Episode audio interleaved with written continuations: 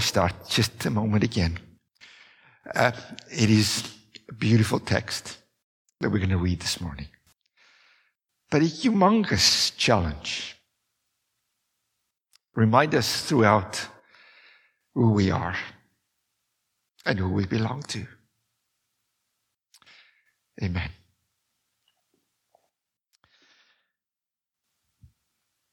February 2015, 21 young Christian men were beheaded on a beach in Libya by a group called ISIS.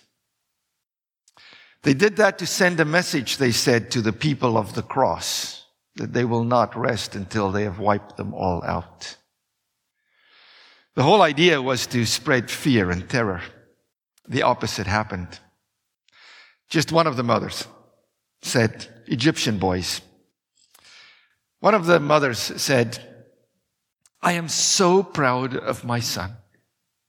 Even in the face of death, he did not deny his faith.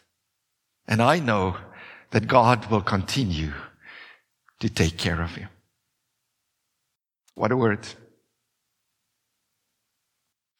They could have lived if in that moment they were prepared to turn their back on the cross and deny their faith and their Savior. But they didn't.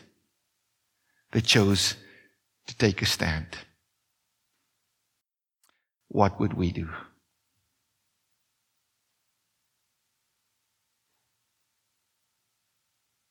We don't face swords on our necks or ISIS taking us prisoner.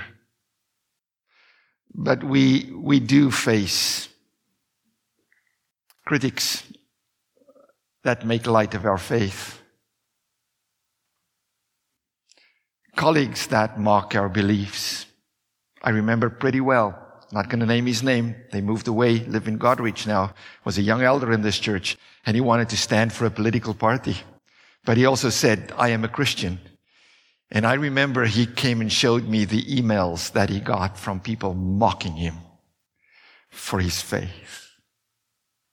So we live in a secular world that is turning its back on Christianity faster than the speed of light. So as you think of your life and your work and where you are, do you sometimes feel alone? Mordecai did. So, today, where we catch up, it's been five years that Esther had become queen of Persia. And things for her and Mordecai could not be better. They are doing as well as you could ask because Mordecai and Esther had still not revealed the fact that they were Jewish. They were still just blending in. They jumped the fence and they were blending in. All is good. And they're doing good and life is good. And then something happens. And that's where we pick up the story this morning. I'm going to read from the New Living Translation.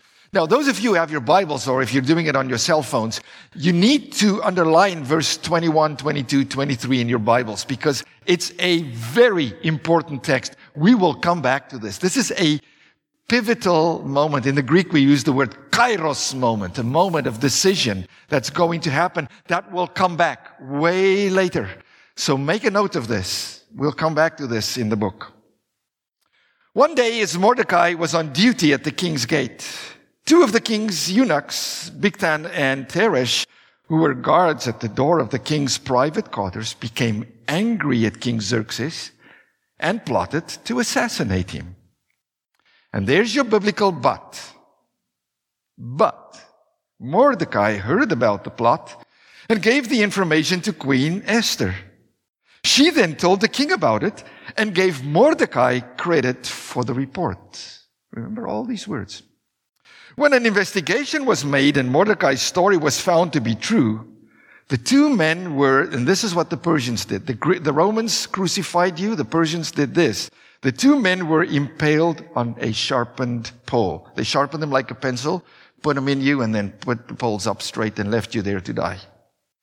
This was all recorded in the book of the history of King Xerxes' reign. Remember these words. So, Xerxes finds himself in trouble again for a moment. This time, not from the outside, not from the Greeks or any of the other enemies. This time, the enemy is on the inside. So Xerxes, spineless jerk that he was, needed to. That's what he was. We said that. He's a drinker more than a thinker, and you'll see that again. Uh, he couldn't care less about people. So he decides to, to make an example of these two men. So puts them on the poles. But he goes a step further than that. In a moment, we're going to read this. He, he's going to appoint this, this psychopathic egomaniac uh, who doesn't care about lives and doesn't care to kill people to be his henchman. And we told Israel about him. His name is Haman. So let's read about him. Chapter 3, and I'm in the NIV now. After these, let me just can't see. See, I usually print them big like that, so I don't have to wear the glasses on and off, but this was way too much to print. After these events, King Xerxes honored Haman, the son of Hammedatha, the Agagite, elevating him and giving him a seat of honor higher than that of all the other nobles. All the royal officials at the king's gate knelt down and paid honor to Haman, for the king had commanded this concerning him. And here's a biblical but. But Mordecai, Mordecai would not kneel down or pay him honor. Stop there for a second. We'll go on. And I know my wife gets so angry at me when I do this. She says, read it and get it done. But I need to stop this here because uh, this is again the book of Esther. You need to know your Old Testament. You need to know the history of the Old Testament to understand this. Why would Mordecai be so silly not just to bow down before this Haman dude and get it over and done with instead of causing so much grief for himself, which is going to come in a second? Why would he do this? The, the answer is given in the first line in, in verse 1. Go back to verse 1, please, uh, Ted. It says, hey, uh, Xerxes appointed Haman, the son of Hammedatha, who was father was what? And, or uh, Haman, who was a Agagite. Do you know what an Agagite was? So, descendants of King Agag. King Agag was the king of the Amalekites. The Amalekites have been the arch enemy of the Jewish people since day one and will be until the end of kingdom come. Their only goal is to annihilate the Jewish people. You can go read about this. Exodus, Deuteronomy, Samuel, you'll see it. If you know the history, go read the history.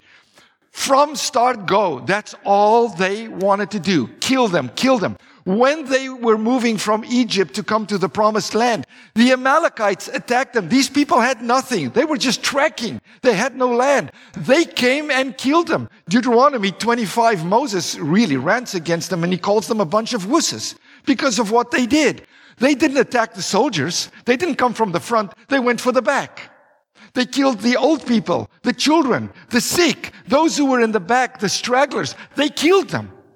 When they moved into the promised land and they settled down, the Amalekites were on them all the time. Listen what God says about the Amalekites. Exodus chapter 17, God's words. Then the Lord said to Moses, I will completely block out the name of Amalek from under heaven so Moses built an altar and called it Yahweh Nisi, or you know it as Jehovah Nisi. There's no such word as Jehovah. Yahweh Nisi, which means the Lord's my banner. And he said, because hands were lifted up against the throne of the Lord, the Lord will be at war against the Amalekites from generation to generation. 1 Samuel 15, God says to Saul, I'm going to give the Amalekites into your hands destroy them, annihilate them, get rid of them. This is the moment God turns his back on Saul because what does Saul do? Saul says, I know better than the Lord. I'll kill most of the people, but I'm going to keep all of the animals because I can, I can use those. And then he let the king of the Amalekites go free. Anyone want to guess what the name of that king was? King Agag. And Amadatha, the father of Haman, was an Agagite. Those who always fought against the seed of Abraham. Kind of reminds me of Genesis. And I will have this thing between your seed and their seed. This is what you see right here. So what does, what does Mordecai do? He says, I'm not going to bow before that. I will not bow before the Amalekites. I won't ever do that. Then the royal officials at the king's gate asked Mordecai, why do you disobey the king's command? Day after day they spoke to him, but he refused to comply. Therefore they told Haman about it to see whether Mordecai's behavior would be tolerated. And here's the moment, for he had told them he was a Jew. No more jumping the fence. No more blending in. This is Mordecai's on the beach in Libya moment. I can't do this anymore. I am a Jew. I belong to the Lord and I will stake a stand. Haman goes ballistic and now I'm going to read the whole piece. When Haman saw that Mordecai would not kneel down or pay him honor, he was enraged Yet, having learned who Mordecai's people were, can you see the Amalekites coming out? He scorned the idea of killing only Mordecai. Instead, Haman looked for a way to destroy all Mordecai's people, the Jews, throughout the whole kingdom of Xerxes. Can you see what's happening here again? In the 12th year of King Xerxes, in the first month, the month of Nisan, which is April, the Pur, and the, the, the um, plural of this is Purim. That is the lot or the die was cast. And that's where the feast of Purim comes from. The lot was cast in the presence of Haman to select a day and a month, and the lot fell on the twelfth month, the month of Adar, which is exactly where we are now, March. Tomorrow, by the way, is the beginning of the feast of Purim. Monday, Tuesday is the Feast of Purim. It'll go on until Wednesday in Jerusalem. I didn't plan it this way. It was very interesting that this sermon fell on today and Purim is tomorrow. This was written 10 weeks ago. Then Haman said to King Xerxes, there's a certain people dispersed among the people in all the provinces of your kingdom who keep themselves separate. Their customs are different from those of all other people, and they don't obey the king's laws. It's not in the king's best interest to tolerate them. If it pleases the king, let a decree be issued to destroy them all. And I will give 10,000 talents of silver. Remember I told you it's 375 tons of silver. I will give 10,000 talents of silver to the king's administrators for the royal treasury. So the king took his signet ring from his finger, gave it to Haman, son of Amadatha, the Agagite, the enemy of the Jews. Boy, does he underline that. Keep the money, the king said to Haman, and do with the people as you please. What a spineless jellyfish. Right? Just go kill them, man. Don't worry about that. Do whatever you want. They're just people. Then on the 13th day, the first month, the royal secretaries were summoned. They wrote out in the script of each province and in the language of each people all Haman's orders to the king's satraps, the governors of the various provinces, and the nobles of the various people. They were written in the name of King Xerxes himself and sealed with his own ring. So let's go past that. They dispatched them into the whole kingdom. Verse 15, Ted. The couriers went out, spurred on by the king's command, and the edict was issued in the citadel of Susa. The king and Haman sat down to drink. Ah, give him 11 months to stew and to worry. Don't worry about him. Bring the wine. I'm more of a drinker than a thinker. Amen. Let's drink. But, did you see the but? But the city of Susa was bewildered, stunned, scared to death. What's next with these two crazy people? The problem, the problem for Xerxes and Haman was this. Proverbs 16. People throw the Pur to make a decision, but the answer comes from the Lord. Chance did not decide the date. God did. And although God's name is never mentioned in the book of Esther, God's will can be seen throughout this book all the time, loud and clear. It was God who gave them 11 months so that God's plan that God had already planned way back through even Mordecai and Esther jumping the fence, assimilating. God had a plan and God's plan is coming into action and God said, I need 11 months for this plan to work. It was God who put the 11 months in there. And that's what they celebrate in Purim. God's looking after God's people. It was God who reminded Mordecai of who Mordecai was. No, Mordecai, you're not one of the Persians. You're not one of that world. Mordecai, you are a chosen man. You are mine. You belong to me. You are who I say you are. It was God who gave Mordecai the courage to get up and to take a stand for what he believed. Can I tell you something? God will give you the courage to take a stand if you allow Him to do that. Because can we just be a little honest with each other here today? So many of us, as we sit in this place, and I won't let you put up your hands, we kind of feel like Mordecai and Esther, don't we? A little weary, a little wounded, far from home, lost, caught in a world that's turned its back on God. Persia can be a lousy place. But Persia can also be this horrible breeding ground to make bad decisions, to jump the fence, to not take a stand. Can I, can I plead with you today? Please don't bow before Haman in those moments when you feel vulnerable. Because those are the moments in which we make bad decisions that will come back and that will haunt us for the rest of our lives.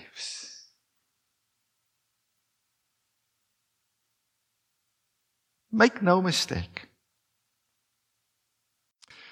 We won't have the swords at our throats and ISIS on our backs. But we will, we will be challenged to compromise our beliefs and our faith. You ask the young people sitting here today, and I don't want to point you out, but I'm pointing you out. You ask them at the schools in which they are. Some of them are pretty lucky they can go to a Christian school, but some can't. Ask them. Ask my friend again about trying to do something and wanting to stand for a party and, and all of this stuff comes at you. They, you will be challenged to compromise your faith because it would have been easy for him to say, no, no, no, I, have turned my back on that. I'm not going to church anymore and I don't follow Jesus anymore. This is, I, I'm all in this political. You will be challenged to stay silent when you should be speaking up. Make no mistake. Each one of us will stand at some stage before our Mordecai moment where we are challenged to bow before Haman. Teacher at school or the professor at university makes fun of God and of your faith. And the whole class laughs. And you? Company sends you on a business trip for a month. It's going to be good for your career. You're away. You get lonely. One of your colleagues sends you a text late at night. Would you like to come over to my room for a while? What are you going to do?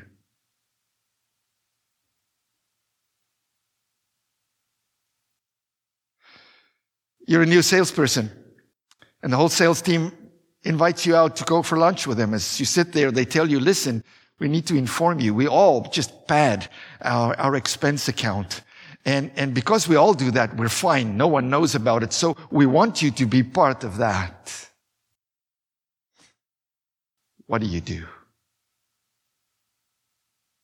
Mordecai moments. They'll come your way. And they'll challenge you. Don't bow down before Haman. Mordecai had a few options. Mordecai could have said, listen, I'll just bow down, but that's just on the outside. On the inside, I'm standing up straight. Right? That's the easy way to go. Or Mordecai could have said, ah, it's no big deal. I'll just bow down. That's fine. I'll bow before Haman. It's not going to make a difference. Or Mordecai could have done what Mordecai did. He took a stand. And whatever would come with that, he took a stand, for he knew who he belonged to. Because here's the thing, will you hear this? If only you hear this, that's, that's the best thing of the day. If you stand for God, God will stand for you. Thank you. Because that's the truth. If you stand for God, God will stand for you. You want an example? We, we, we spoke about this example a few months ago when I, when I did a series for you on the book of Daniel. Can you remember Daniel and his friends? They were told, you will bow before the statue. And the Daniel and his friends says, no way we're going to do that. They said, well, we're going to put you in a furnace if you don't do that. We're going to burn you. They said, that's fine. You burn us. And remember those words? Daniel chapter three. We will not bow because God will deliver us. And then I preached on that verse for you. And it went on and it said, God will deliver us. And even if he doesn't, we will not bow before that statue. But he will.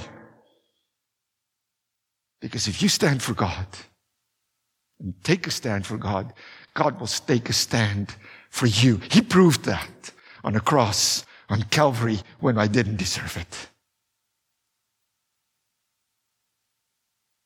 And he doesn't go back on his word. Never has. He's never bowed. Never. And I don't have to because the sad thing is compromise sounds so easy. Oh, I'll just bow. It's okay. It sounds so easy.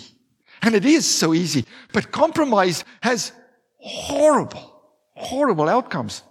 You want a few examples? I'll give you a few. Adam compromised. He lost paradise.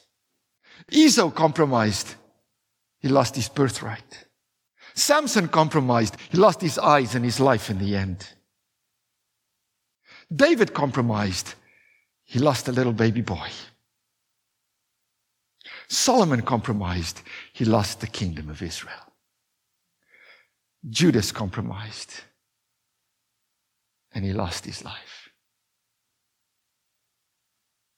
Don't bow before Haman. Take a stand. Like Mordecai. And you'll see little Esther a little later. When she's taught, don't do this. She went and fasted, and we'll talk about that. Lord, I'm struggling. I don't know how, but I need to take a stand. Let me finish the story that we started with. I didn't finish it. The story is told if you go read the, the newspaper articles that one of the young men that was taken prisoner was not Egyptian. He was actually from Ghana and he wasn't a Christian. But when they came to him and they said, deny or die, and he said, looking at these young men who didn't deny their faith, he said, their God is my God.